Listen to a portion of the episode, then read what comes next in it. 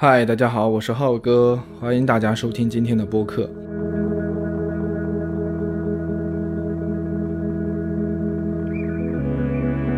那今天呢，我会聊一个可能比较敏感的话题。那我在录之前，我就已经做好了可能会被喷的准备啊。就这个话题是关于啊女权，或者说是关于两性的这种权利关系的这样的一个话题。嗯，那这个东西呢，最近这几年来好像会变得越来越，呃，敏感。当然，另外一个方面呢，就是说它啊，大家对这个关注也会越来越高，然后越来越普及，也会越来越重视。那其实这个话题是一个对我们每个人而言都非常重要的一个话题啊。首先，对于女性的话，毫无疑问，这是涉及到自身权益和权利的一个问题。那我也非常高兴的看到，就身边的很多女性朋友也在非常积极的去推动这方面的事情。我觉得，让我用几句话来描述他们所做的工作的话，就是，呃，让女性定义女性，然后让女性成为女性。那就这个东西，我觉得是一个很棒的一件事情。因为推而广之，其实我们所有人，不光是女性，包括男性，也需要这样的东西。那不光是这种性别群体需要这样的一种精神，或者需要这样的一种能力。那我们作为每个个体，其实我们都需要这样的能力啊，也都需要这样的精神，去勇于追求和发现，认识自己到底是谁。但是在这个事情的推进进展过程当中呢，那我觉得作为男性的话，啊，对于女性话题也是应该要予以关注的。因为这个不光光是涉及到呃女性这个单一的群体，那么男性他在生活的呃过程当中，嗯，比方说我这一辈子，那我肯定会呃与很多的女性打交道，那这些女性可能在我生命当中还扮演的有很多是非常重要的角色，所以我们其实男女是我们都作为人类的这个物种繁衍然后壮大下去必不可少的呃因素之一，一方的改变。肯定是离不开另一方的，一方的改变也一定会影响到另一方的，所以我觉得作为一个男性的话，那我认为也是非常有必要参与到这样一个呃伟大的历史进程当中的。但是哈，为什么今天还要来聊这一期播客？就是我会发现，在嗯我去有类似的，比方说表达一些观点啊，然后去发表我的一些想法和意见的时候，那可能会有。嗯，遇到一些让我觉得不是那么很舒服，或者不是那么很享受的一些地方，那有一个最典型的呢，就是说经常会因为，呃，身为男性而被剥夺了在女性话题中的发言权。那这件事情我觉得是很微妙的哈，就是呃，比方说对方所持的一个观点，往往都是，哎，你是一个男生，你并不真正了解我们作为女性的感受，然后并不。啊，真正的能够站在我们的立场上来去看问题，然后来去想事情，他说这种话呀有没有道理呢？我认为当然是有道理的，对不对？呃，我确实作为男性，我没有办法百分百感受到和体验到，甚至没有办法百分百的认识到，呃，女性的立场视角，还有他们所面临的一种现状和环境。但是我觉得我们好像不能够以这样的一种条件。作为一种理由来去剥夺别人讲话或者说发表观点的一个权利，因为说到底哈，从理论上来讲，我们每一个人不光是说是男性对女性没有发言权，女性对男性啊没有办法做到完全的感同身受，其实我们每一个个体之间也永远都无法做到百分百的感同身受。但是，呃，这种情况它客观存在，我们就意味着说我们要从此。啊，对于我们无法完全感受到的事物，要永远的闭嘴吗？那我觉得不是的。我推导出来的一个逻辑恰恰相反。我认为越是这个样子，我们反倒越要去踊跃的交流，然后我们越要去积极的去描述自己心中的一个意见。呃，那么如果说我作为一个男性，那我对女性的立场是有偏颇的，我对她的认识是不够客观的。那我通过表达，然后通过对方对我的一种更正和提醒，那我确实可以会越来越靠近女性所面临的一个真实的一个情况。那我如果说我呃总是被剥夺这个发言权的话，那你不要讲话，你讲的都是错的，你不理解我们。那这个东西，我觉得我可能永远都没有办法去触及到那个真实的一个部分了。但是呢，通过这样的类型的事情的出现哈。我自己也会有在总结，然后自己也会去好好的沉淀。那我们对待这类型的事件，有没有一些什么？嗯，可以作为原则或者作为准则式的东西，作为一个我们探讨类似话题时的基本语境和基本共识，然后可以让我们更加顺滑，然后更加这个就可以说作为一种润滑剂，然后让我们可以有一个更好的就事论事的一个平台，就事论事的一个机会。嗯，因为我觉得有的时候。哎，这现在网络环境嘛，大家也可能会有有所感受，就动不动就上升到情绪攻击，然后动不动就上升到人身攻击。其实这个我觉得很低效，就它其实是一种很低级的一种辩驳和一种辩论的方式。那我觉得这些呢，怎么说呢，很难讲它到底是真正在从正向的角度去推动这件事情，还是说是从负面、从反向的角度去推动这件事情啊？然后以及就是。可能会比较轻易的哈，就上升到哎，你这个人是一个什么样的人？那我有的时候去浏览，比方说短视频啊，我看下面评论区，就是说动不动就说哎，这个人是一个什么样的人？那我就想，你你评价一个人这么简单啊？你就只是看到他发布的一个视频，或者说一条文字啊，一张图片，你就能评价这个人他到底是一个什么样的人吗？那我觉得人是有其自身的复杂性的，我们没有办法说只是通过。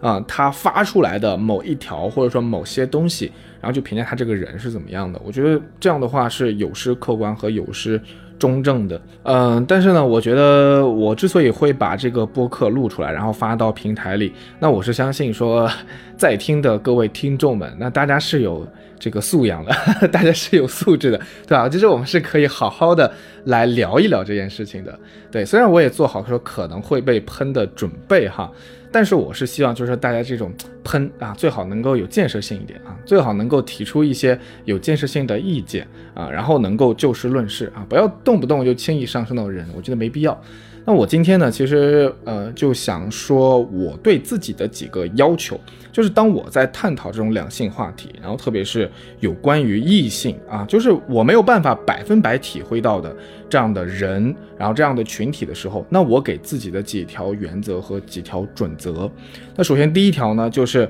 嗯，我觉得这个原则的话，我可以总结为一点，就是说是要认识到我们身为一个个体在认知上的狭隘性。我要提醒自己。就是我没有办法真正的知道对方想要的是什么，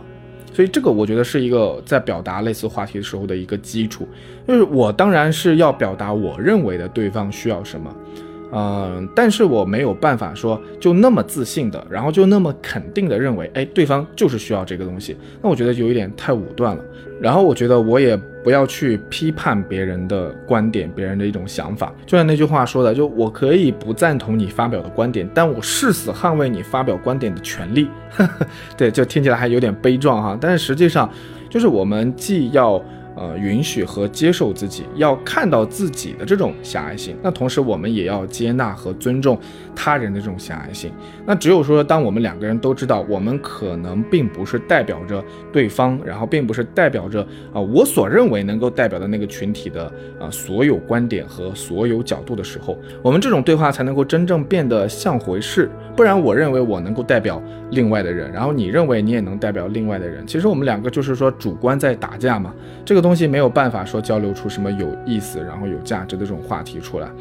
那我们可能在直觉上来讲的话，我们会认为说，呃，相对客观的一些事实是不容易被驳倒的。然后主观的东西呢，是它是有被驳倒的一个更大可能性的。但是实际上，在我们的交流的时候，我们会发现，我们所面临的情况是截然相反的，反倒是那些主观的认知是最不容易被驳倒的。除非对方主动放弃，否则从另外的一个人嘴中说出来的话是没有办法真正改变另外的人的这种观点的。那反倒是这种客观的这种事实啊，所谓的科学依据，然后这种数据，然后等等这些调查之类的，是有很大的可能性是会被我们主动或者是无意识的忽略的。所以我们面临的情况是恰恰相反的啊，特别是在涉及到一些道德判断的这种问题上，就比方说我们现在网络上的一个词叫渣，对吧？渣男，然后渣女，就这个其实是一种道德判断。嗯，而且呢，渣这个词，我觉得它会，它好像随着时间，它的这个词义啊，会辐射的越来越广泛。可能一开始的时候，我们会觉得他这个出轨啊，肉体出轨、劈腿了，然后我们会说他是渣。那到后来可能会慢慢的延伸成，他看在走在路上看了别的男生一眼，然后看了别的女生一眼，哎，这个就是渣。就这个词义也会变得越来越广泛，而且它，我觉得更多的是一种道德判断。就我觉得你渣，你就是渣，谁说也没办法，天王老子。来了以后也改变不了我的观点，所以当我们如果。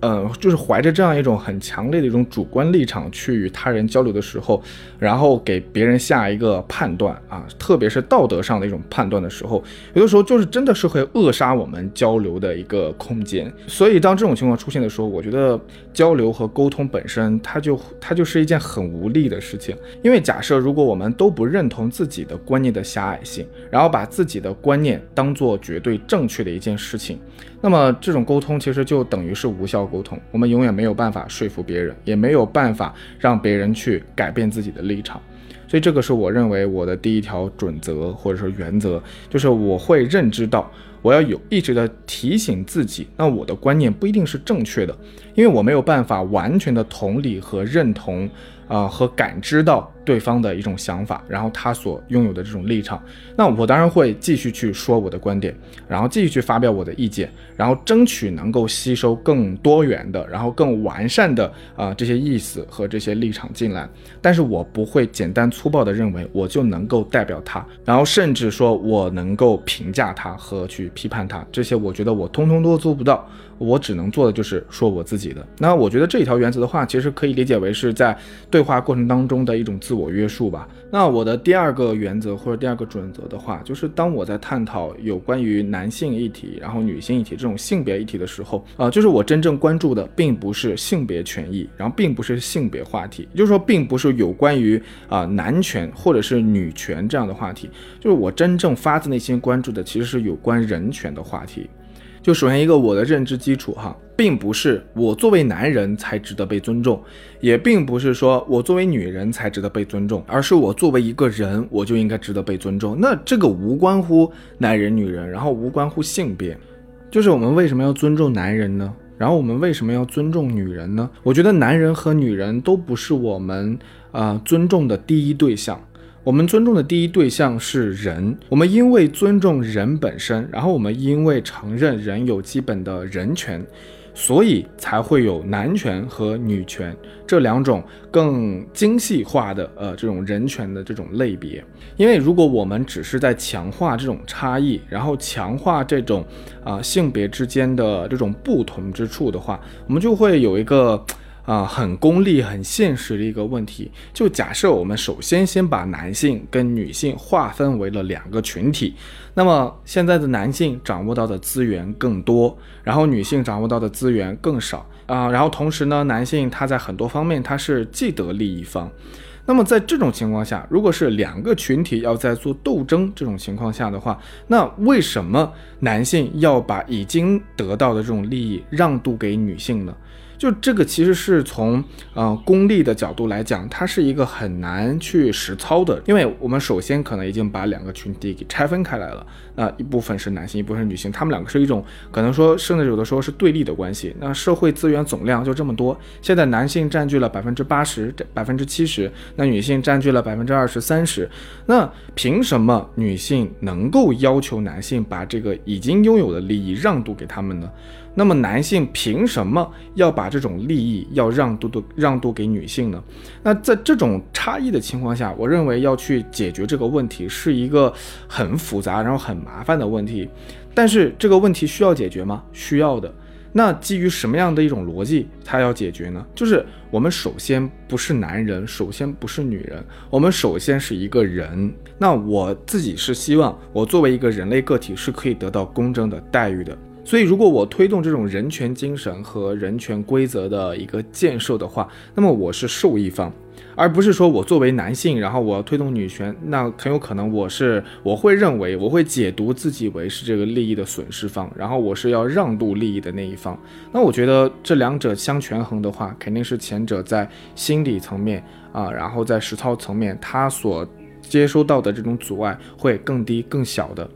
那我觉得女性的呃女权这样的一种思想的一种提出，它当然是有很大的一个好处的。它在提醒我们所有人在人权实现的基础之上，那么是有一个性别差异权，还要让我们去实操，让我们去实现的。但是我认为这种差异权的推动是不能够代替推动人权这样的一个更基本啊，然后一个更共通的这样的一个方面的。而且说实话，我觉得呃性别权它不是一种特权。它说到底，它也是一种平权。我们并不是要通过推动女权，然后来让这个社会当中的女性享有更多的权利，不是的。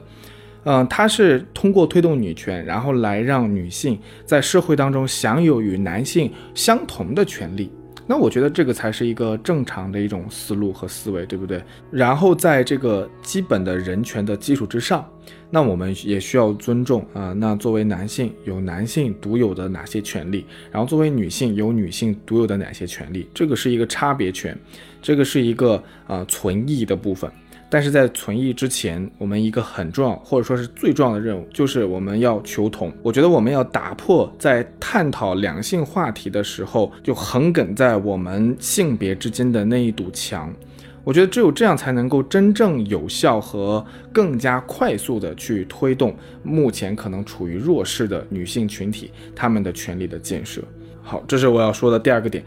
那么第三个点呢，就是我觉得相对于一个性别群体的需求来讲，我更愿意相信，然后也更愿意支持具体的个人的需求。就是有的时候，其实这个群体呢，它是一个比较抽象的概念。就当然，性别群体已经是在这个抽象概念当中比较具体的了。但是，即便是这样的话，其实你会发现，我们在这个相同性别的群体当中，并没有一个人可以代表这个群体的所有个人的需求。但是，我们刚才前面讲到了，我们真正要实现的，其实并不是一个性别权，而是人权。这个人权的基础是建立在一个个体需求的基础之上的。那所以，从这个角度来讲的话，如果我们有这个能力，啊，如果我们有这样的机会，我们其实可以发展出七十亿种权来，然后一个人有一个权，那这样的话是最好的一件事情，因为我们每个人都有截然不同的需求，可能说在大的方面会有相似的地方，但是在小的方面呢，我们就是每个人有自己的喜好，然后有自己的啊特别的地方，然后甚至每个人的身体构造也都不完全一样，所以如果我们有这个能力，其实我们优先要选择的是要发展出。非常具体的啊，现在地球上七十亿人，那我们要发展出七十种权利，然后保障每一个个体的权利，这个才是一种最理想的状态。但是我们目前这个技术是做不到的，那我们就要求同存异的，首先要保证，就是说在绝七十亿人当中，绝大多数人都会拥有什么样的一种权利，那我们就要保障这个部分。但是，呃，这样的话呢，它就是在牺牲了精确性的基础之上，然后增加了可实操性。但如果我没有这个能力的话，那我就说我自己，如果我有这个机会可以去推动具体的个人的某些需求和权利啊得以实现的话，那我一定会优先去这样做，而不是去推动某些抽象的群体的一个权利，因为我知道在这个群体当中，就他们的需求未必是在各个方面都是呃完全一致的。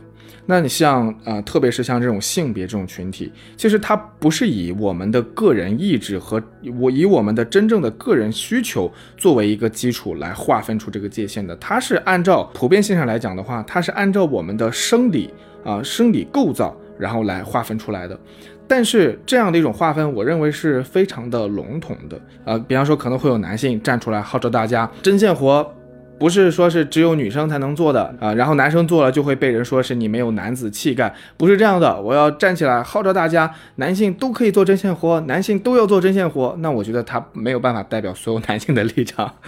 他能够代表的是愿意做针线活的男性的立场。对不对？所以说。它其实是一个很具体的，然后很个性化的一种需求。那么女性，我认为也是这样子的。现在可能会有一种声音说，那女性应该从家务当中得到解放。那女性就家务活不光是只有女性要做，那么男性也需要做。那这种方式呢，我认为有一定的道理。但是我觉得它有一个前提，就是女性她是并不是出于自主选择的情况下，然后做的这个家务活。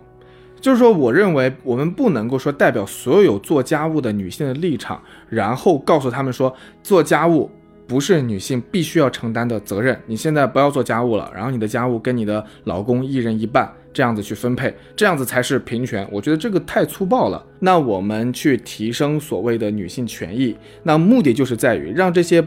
做家务不够快乐的人，他们可以有选择。他们可以有这种自由自主选择的空间，而不是不分青红皂白的把家务活属于女性这样的一个刻板印象，又转变为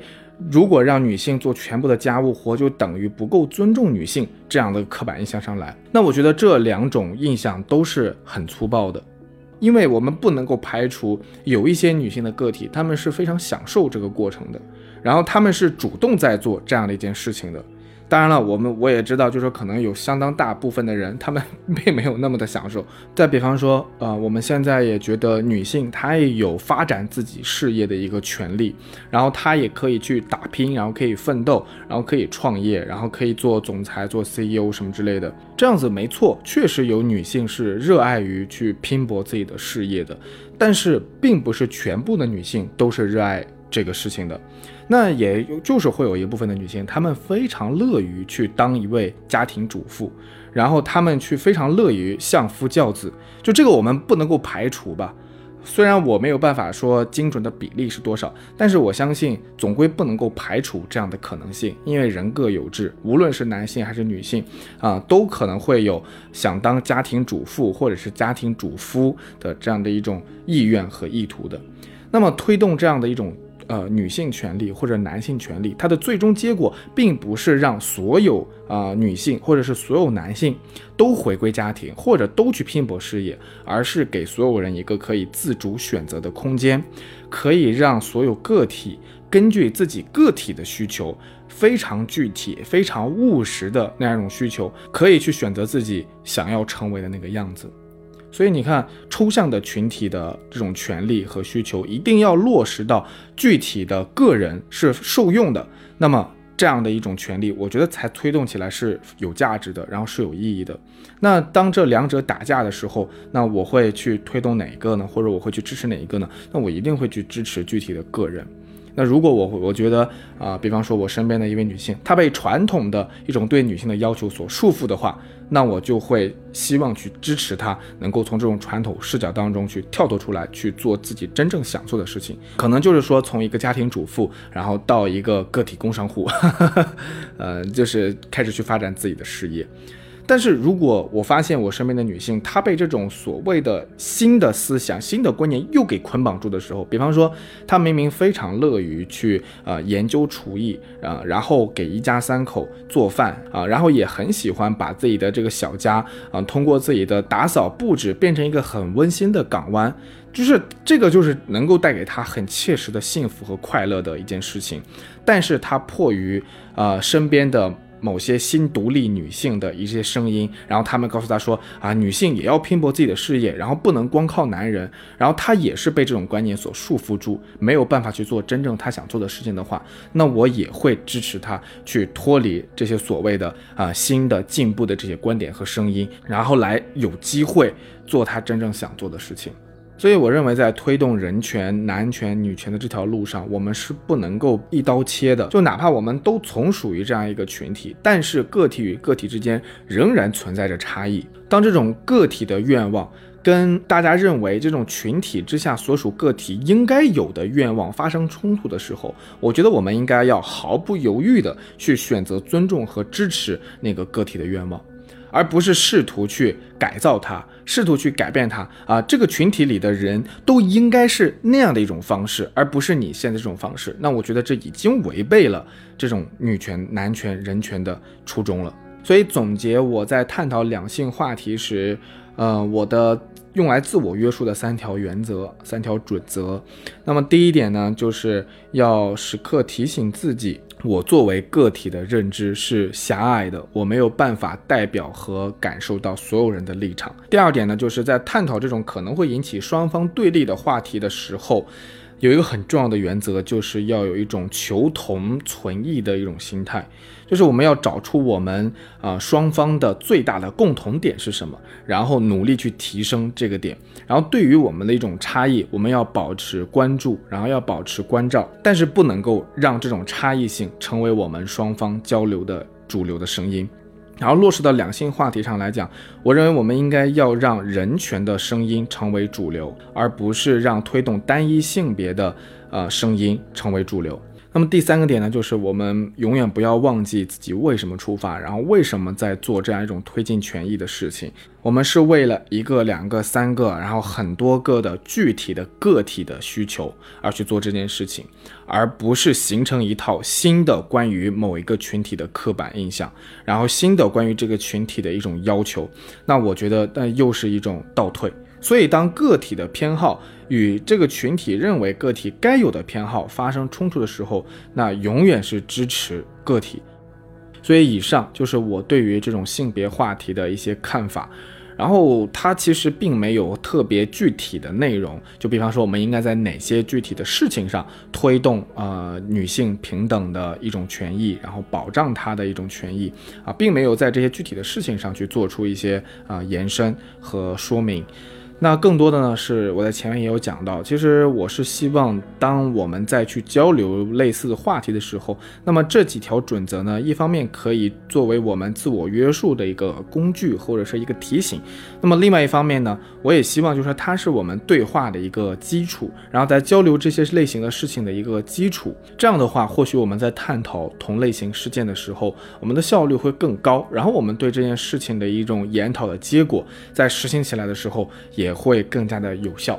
那么这个也只是我个人目前粗浅的一些观点。那我也是非常希望能够得到大家理中客的呃反馈和评论的。那我也觉得这种这种方式跟大家互动也是一件很好的事情。还是那句话，理不辩不明。那我在这里呢，先作为一个抛砖引玉，先抛出我的这些观点。那我觉得可能会有触动，然后可能也会啊，大家也会有不认同的地方，那这些都没关系，我们都可以在评论区里面留言，然后我们一起来探讨和讨论。那希望它可以起到多多少少的一点作用。好，那这期就聊到这里，我是浩哥，我们下期再见，拜拜。